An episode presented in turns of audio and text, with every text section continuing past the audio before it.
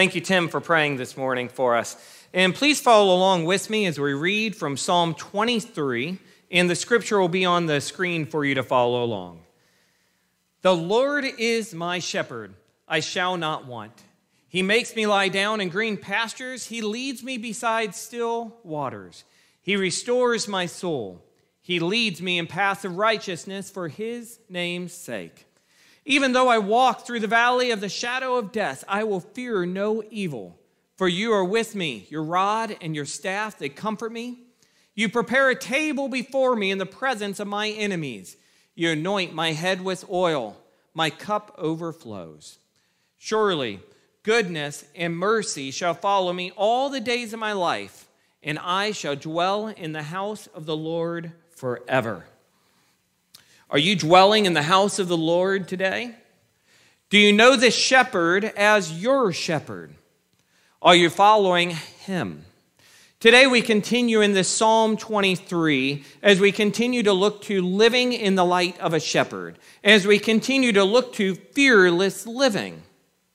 Psalm 23 is a psalm which many of us have memorized, or many of us have memorized as children, and many of us, we know this psalm. In fact, so much of the world, they know this psalm. Even if they're not followers of Christ, they know these words, especially that part where it says, Even though I walk through the valley of the shadow of death, I will fear no evil. We hear it in our movies, we hear it in our songs on the radio. We know this, but so very few of times do we actually think to apply it to our lives. Too often we only think of this psalm in days of peril, days of crisis, days of destruction. Too often do we only think of this psalm at funerals, in world pandemics, in worldly issues, instead of in our everydays. And I believe that this Psalm 23, just like all of God's word, is to be used in our everydays and not just in our some days. You see, Psalm 23 teaches us that we have a shepherd and a shepherd leads his sheep. A shepherd provides all their needs. A shepherd provides for them still waters and green pastures. But for us, as God's sheep, as God's children, he provides so much more. You see, Jesus starts a great restoration in our lives. He creates a great restoration for our souls and leads us in his ways, ways and paths of righteousness for his name's sake. Do you dwell in the house of the Lord? Do you need a great restoration in your life? Or maybe, maybe you think of somebody in your life that you know which needs a great restoration. Maybe you think of somebody now who persecutes you, hurts you, is killing you in a sense every day. And they need to know the name of Christ. They need this great shepherd in their lives. I ask you today to pray on their behalf. I ask you also to pray for yourself, pray for this great restoration of your soul. You see, King David in this Psalm 23, he knew more than anybody what it meant to shepherd.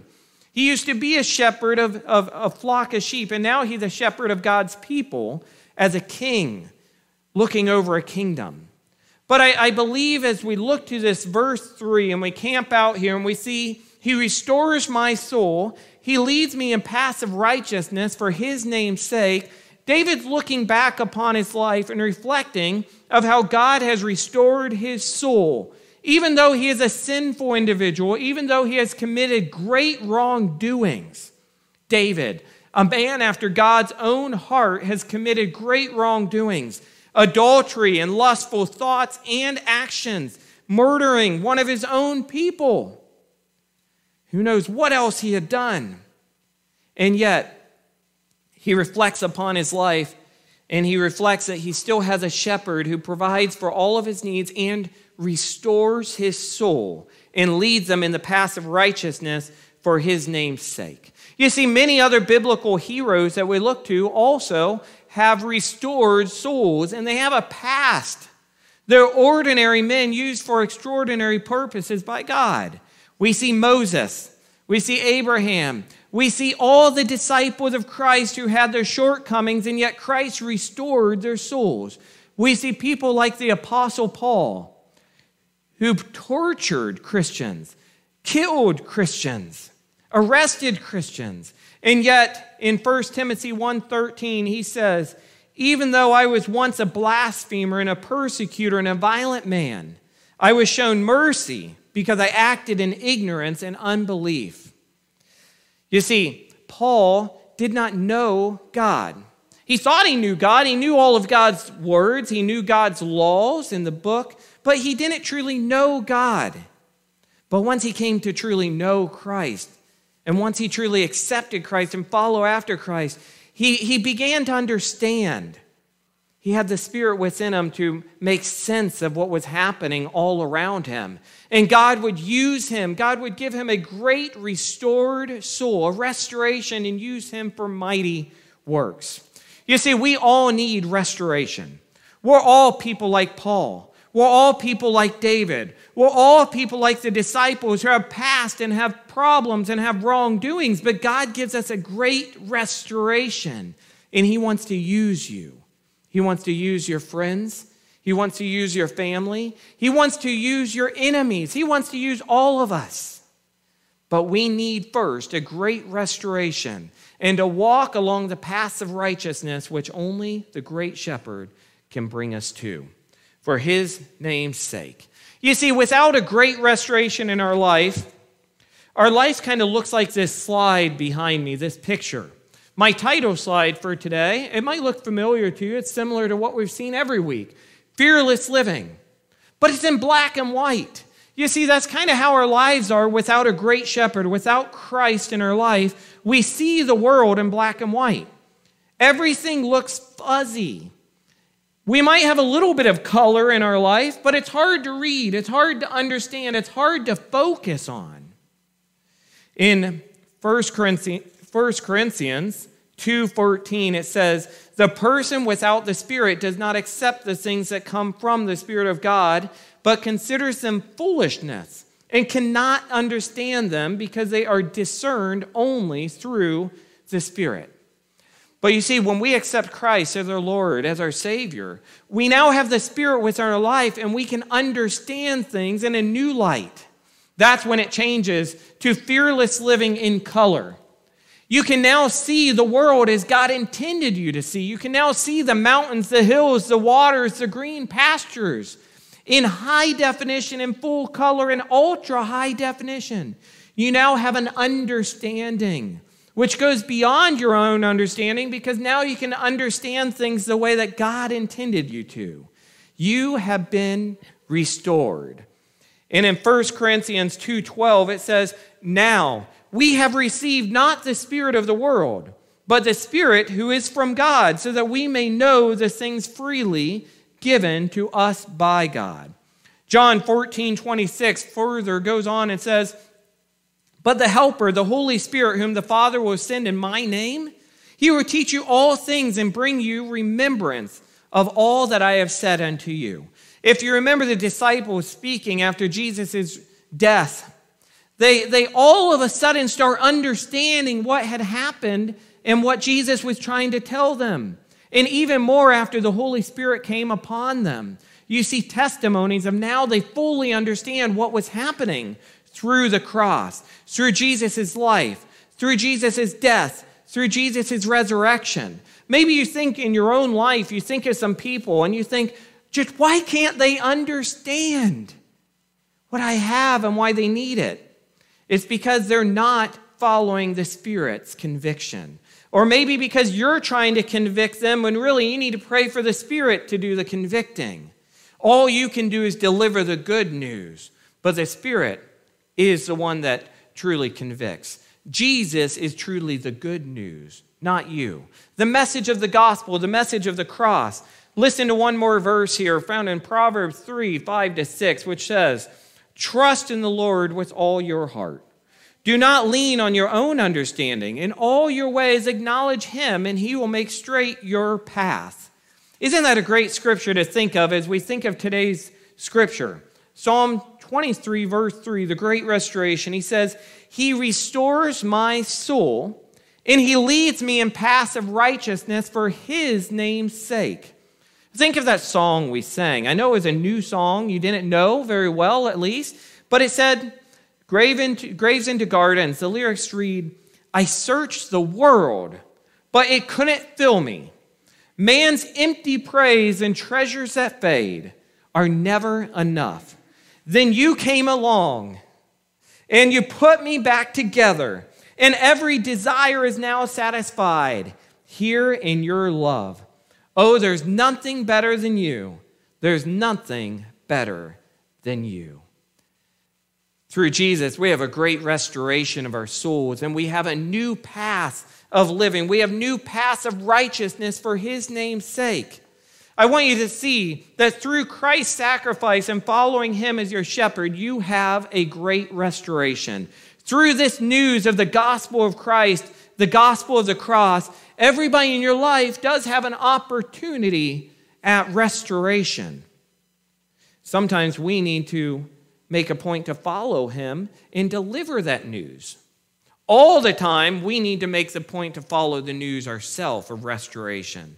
2 Corinthians 5:21 says, God made him who had no sin to be sin for us, so that in him we might become the righteousness of God. All who trust in the Lord Jesus as Savior can have restored lives. All who trust in him can be seen as righteous because of him, because of Jesus, and for him, for Jesus. As that song reminds you, Jesus puts your life back together again, and every desire is now satisfied. 2 Corinthians 5:17 tells us, "Therefore if anyone is in Christ, he is a new creation. The old has passed away, behold the new has come." As I thought about this thought of restoration this week, I thought about my past days working in automotive service departments and all the different people I would meet. You see, I met some people who would restore classic automobiles, sports cars, muscle cars. For you truck guys, yes, they even restored some trucks sometimes, maybe even some old vans. And there's one thing I found with these classic automotive restoration guys you had your hobbyist and you had your professionalist. I don't know if that's a word, but I just said it professionalist. You had your guys who would restore classic cars as a hobby and for fun, and you'd have your guys who would do it as a professional business. And sometimes, not all the times, you could tell a difference between the guys who were classic restoration experts and the guys who were amateurs. Not all the time. Sometimes the hobbyists did wonderful jobs. But sometimes you see that the classic guys, like the, the experts, like this friend I had, this man I knew by the name of Steve Glazier, he could spend over a year, he could spend years on one single vehicle.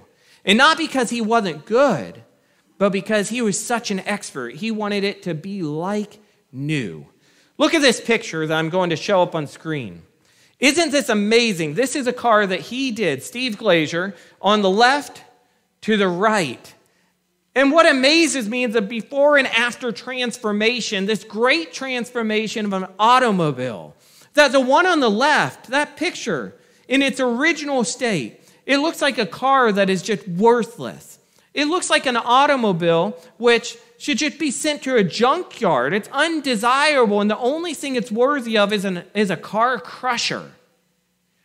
And yet, the owner of this vehicle and this great restoration expert, they can see beyond what everybody else sees. They can see what it truly is meant to be. They can see what it can turn into. They can see a like new, great restored vehicle, a restored life. You see, Jesus is the same way for us.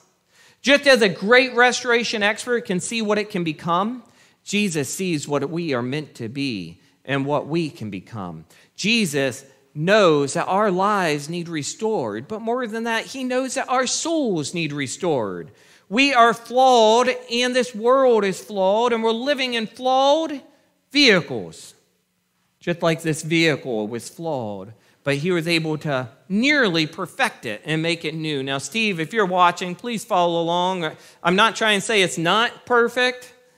But please follow along here. You see, only the Savior can truly make us new.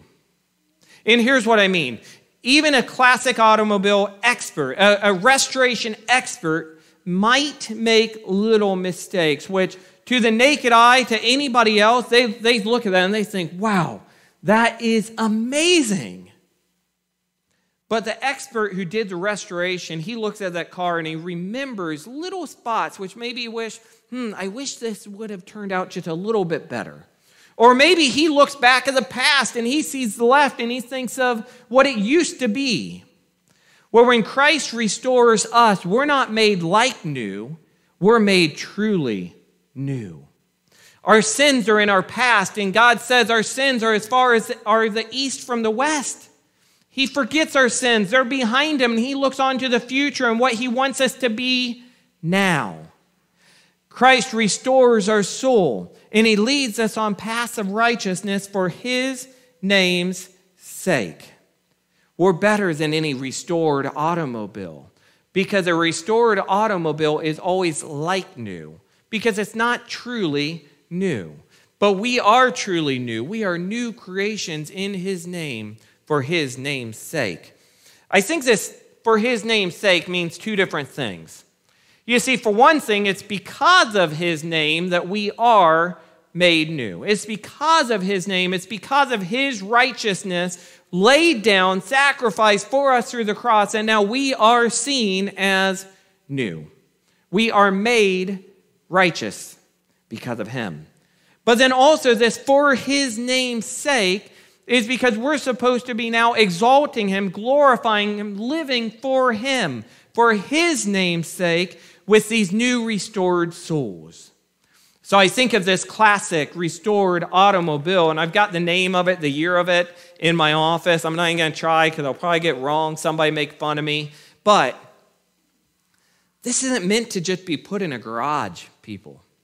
This classic automobile, now, they may not want to drive it either and put a ton of miles on it, but they're normally at least going to haul it to a car show on a trailer, in a trailer to protect the paint job, and they're going to show it off for his name's sake. We have restored souls. We're called to live in his righteousness by the path of righteousness for his name's sake. This brings me to some steps, and we'll talk more about that living in the path of righteousness. Step one, some points for you. Step one for the great restoration for a life is this accept the great restoration expert into the life. You need to accept the Savior. You need to accept Jesus as Lord and Savior of your life. He is the great restoration expert that you need. He restores your soul. Step two Step two is this allow Him to grind away at your rusty spots to make you new. Step two, allow the great restoration expert to grind away at anything that needs removed from your life. The worldliness needs to go. Now, some restoration experts and some of you watching right now, you might be kind of cringing at the word grind away. And I like that grind away word because it does make you kind of cringe and you think, oh man, you're right. I, I do need grind it away at. God, like a chisel, and I think of a skit guy's video of a chisel, he chisels away at you. He takes away, he rubs off, he, he takes away anything that's not supposed to be there. Years of effect of, of, of living in a sinful world, and he makes you more like Christ. He leads you in paths of righteousness.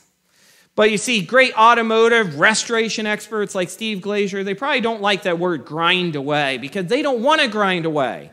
They want to try to keep the automobile as original as possible. Hey, what would I, what would I see in your faces if, if you heard all that woodwork on that car is real wood? Look at it in the, in the restored version. Isn't that beautiful? That is restored wood. Guys, think about your cars now. Do you drive in cars made out of wood? No. Maybe you have a little bit of wood inlays, but it's hard to restore that wood. God can restore anything. God can restore any soul, any life. No matter how bad you think your life is, no matter what you think you've done, no matter what you think this enemy of yours is, and you're probably picturing somebody in your life right now who you just can't even stand being around. You cringe just at the thought of them. God can restore that soul. You can tell a professional restoration expert apart from an amateur in that an amateur, myself included, you see, I used to dream of owning a classic car.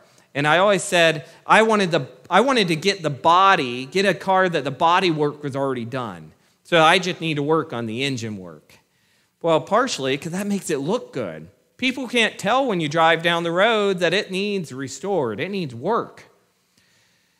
A professional restoration expert, he doesn't just work on the outside, he works on the inside. He grinds away and cleans up and replaces the inner workings just as much as the external workings so that it is truly like new. Jesus restores your soul. Step three accept the inner workings of Christ and not just the outer workings of Christ. Allow the great restoration of expert of Christ to work on your insides, not just your outsides. What is he trying to tell you to change? What is he trying to tell you to let go of? To let him remove from your life? Give it up. Verse 3 continues on with the thought of restoration with saying that he leads me in paths of righteousness. Colossians 2 6 says, As you received Christ Jesus as Lord, so walk with him. You see, as a restored soul individual, you're now set on a new course. You have new roads to drive on if you want to continue with this illustration of the car. You need to drive with him in the driver's seat. You need to allow Him to lead you on the roads that He says are good for you. You know, if you've got that brand new restored car, you're probably not going to want to drive it down all the roads with potholes everywhere, mud mud filled holes everywhere. You're going to want to try and keep it on clean, smooth streets. God wants you driving along the path of righteousness too, for His name's sake. So, step four is with your restored soul, drive it home, drive it to the glory of God. Step four again, with your restored soul, drive it home. Drive it to the glory of God. And when I say drive it home, I'm not meaning to drive it into your garage and hide it. No, I'm meaning drive it with eternal kingdom, eternal living in your mind. Honor God, glorify Him, drive with Him. You are the passenger. Where is He wanting to lead you? Where is He wanting you to go? Will you follow His guidance? Will you drive on the paths of righteousness for His name's sake? Will you focus on the eternal kingdom and live in these paths? Will you live eternal living based on the hope and the peace that He gives to your life? You see, Christ, Jesus, as Lord and Savior of your life, isn't just Lord and Savior, He's shepherding you. And He wants to guide you. He wants to redirect every step of yours to lead you in paths of righteousness. We're still going to make mistakes. And that's why I say this great restoration effort that Christ does for you, it's an everyday thing. He doesn't just restore you at that moment of salvation. He continues to restore you each and every single day. He continues to sanctify you each day by making you more like Him. And let me tell you this Christ Jesus, as shepherd of your life, as Lord of your life, as Savior of your life, He never gives up on you. Just like that classic car looks like it's undesirable and like it should just be given up on, thrown away. You might think of that as yourself, but the great restoration expert sees what it should be. Christ sees what your life should be and what it could be and what it can be. But you need to accept the great restoration that he can give to you. Follow the shepherd as Lord and Savior. Follow Jesus. Walk in the path of righteousness which he leads you to for his name's sake, because of his workings on the cross and for his name's sake, glorify him with your life. Finally, brothers and sisters, I end with one scripture and one thought. 2 Corinthians 13 11 tells us, Finally, brothers and sisters, rejoice, strive for full restoration, Encourage one another. Be of one mind. Live in peace. And the God of love and peace will be with you. That's the scripture. Here's the thought. I've been reading a book on the gospel of the cross with my staff, with my office manager, Jessica Bovey, here, and I've shared with some of you some of the thoughts of this, these pages.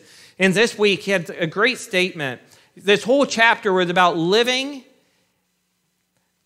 looking to the gospel of the cross daily.